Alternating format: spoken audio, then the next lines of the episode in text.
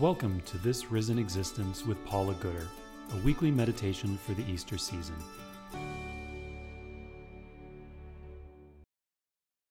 Matthew 28, verses 16 to 20. Now the eleven disciples went to Galilee, to the mountain to which Jesus had directed them. When they saw him, they worshipped, but some doubted. And Jesus came and said to them, all authority in heaven and on earth has been given to me. Go therefore and make disciples of all nations, baptizing them in the name of the Father, and of the Son, and of the Holy Spirit, and teaching them to obey everything that I have commanded you. And remember, I am with you always to the end of the age. In this podcast, we're going to be turning our attention to Matthew 28 and the account of the disciples' first encounter with the risen Jesus on the top of the mountain in Galilee, and Jesus' subsequent sending out of them to the ends of the earth to make disciples. Most of these podcasts are going to be themed with the lectionary readings for the year, but just occasionally I've made exceptions. This is one of those, largely because it seems wrong to me to be looking at the theme of resurrection without at least once thinking about Matthew's Gospel and what Matthew offers us in our reflections about what the resurrection means for us. One of the most surprising features of the resurrection accounts is that we encounter doubt within them. It occurs twice, first here in Matthew 28, and then subsequently in the account about Thomas and his eventual encounter with the risen Jesus. And it seems rather odd, does it not, to have doubt at the heart of some of the resurrection narratives. Surely resurrection is about certainty. Surely resurrection is about the transformation of the whole world and the subsequent transformation of us and who we are. To that I would say a um, great and abounding yes. But nevertheless, it is interesting and I think quite important to note that doubt plays its part in these accounts. And we need to ask ourselves why it is there and what it teaches us about our reflections on resurrection. One of the problems with the word doubt is that it is an incredibly abused word, a word that has begun to be used in a way that is rather different than its original intention. Most of us probably have our most hated words or phrases that are overused and, in their overuse, change their meaning. A recent newspaper poll put the, the, use of the word literally at the top of their most hated words or phrases. Another one put at the end of the day and fairly unique at the top. If I were to create a list of my most hated phrases, one of them would surely be with respect a phrase that almost invariably will be followed by something that is not at all respectful. I think we often use the word doubt in a similar way. I very much doubt that often means I am confident you are wrong. And I have my doubts can mean I'm about to tell you why you are wrong. The word doubt, however, means nothing like this. It is the word that stands precisely between belief and unbelief. It is not weighted more to unbelief than to belief. It simply ma- marks a lack of certainty. When you think about what the disciples after the resurrection needed to assimilate, it is hardly surprising that some of them doubted. They have seen their beloved and trusted leader die a gruesome and distressing death. The women at the tomb have seen an earthquake, an angel wearing divine garments, and in verse 9, Jesus himself risen from the dead.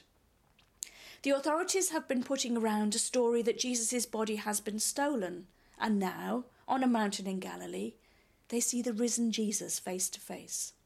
I would say that in these circumstances, doubting is a good option. Not disbelieving, but keeping a mind open, unclosed, working on it until clarity arises. We live in a world obsessed by certainty. We are meant to hold clear, confident views on subjects that range widely from education to euthanasia, from economics to the environment, and to express our clear, certain views regularly on online polls and surveys and in conversation. This is something that irritates me almost as much as the phrase with respect. In my view, premature certainty is as corrosive of truth as lies can be. Certain things in life need time for reflection as we wrestle with issues, questions, and explore possibilities. Rushing too swiftly to an immovable certainty undermines our ability to grasp truth. One of my favourite features of this Matthew story is that when they encountered the risen Christ, the disciples worshipped, but some of them doubted. It wasn't just the non doubters who worshipped, but the story implies all of them worshipped. This is not the only place in Matthew's Gospels where doubt and worship intertwine. We find it also in Matthew 14 25 to 36, where Peter tries to walk on the water like Jesus and begins to sink. After he got into the boat, Jesus asked Peter why he doubted, and those in the boat, including the doubting Peter, worshipped him. Today, we can often feel that we can only worship if we are clear in our views, if we have dotted all the I's and crossed all the T's. Doubt can be seen to be the antithesis of worship. It is not. We worship not out of our certainty, but out of our response to God. Fortunately, we do not have to comprehend everything about God and God's relationship with the world before we can begin worshipping. In fact, sometimes it is our doubts that draw us deeper into the mystery of God. And from deep within the mystery of God, the only possible thing to do is to worship. The other feature of this account is that not only do the disciples worship and doubt at the same time, Jesus then sends them out in what we often call the Great Commission, the great command to spread the good news of Jesus to the ends of the earth. One of the things that feels rather risky at this point is that Matthew has just told us that some of these disciples doubt. These are clearly no expert Jesus followers, fully ready and primed for action. The Great Commission seems to suggest that they should go out and proclaim even while they are still doubting. It therefore provides us, us all, with a challenge. It is very tempting, often, to use our lack of readiness to go and proclaim the good news of Jesus as an excuse to duck out of the Great Commission. We might say, I don't feel fully prepared yet.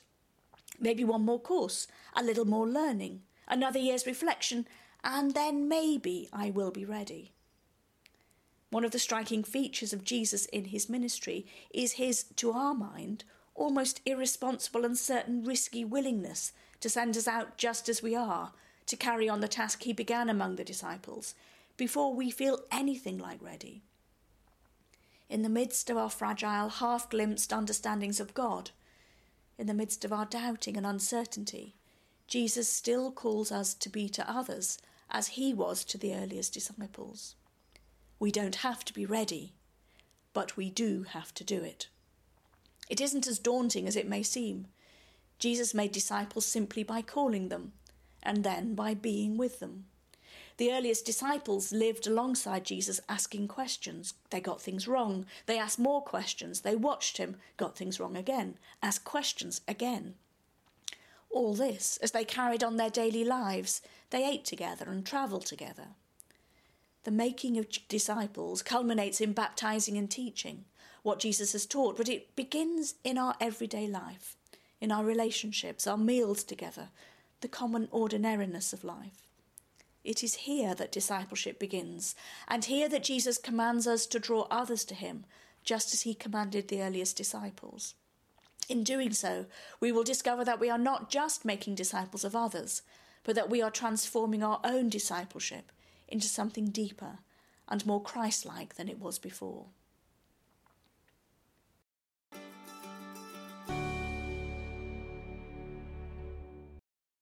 In our next podcast, we'll be continuing with the theme of doubt, but this time turning to the character of Thomas, who is so often called Doubting Thomas, and asking ourselves what he can teach us about a response to the risen Jesus.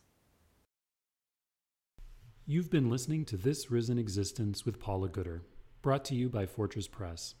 Paula's books are available at your favorite bookstore, online, or down the street.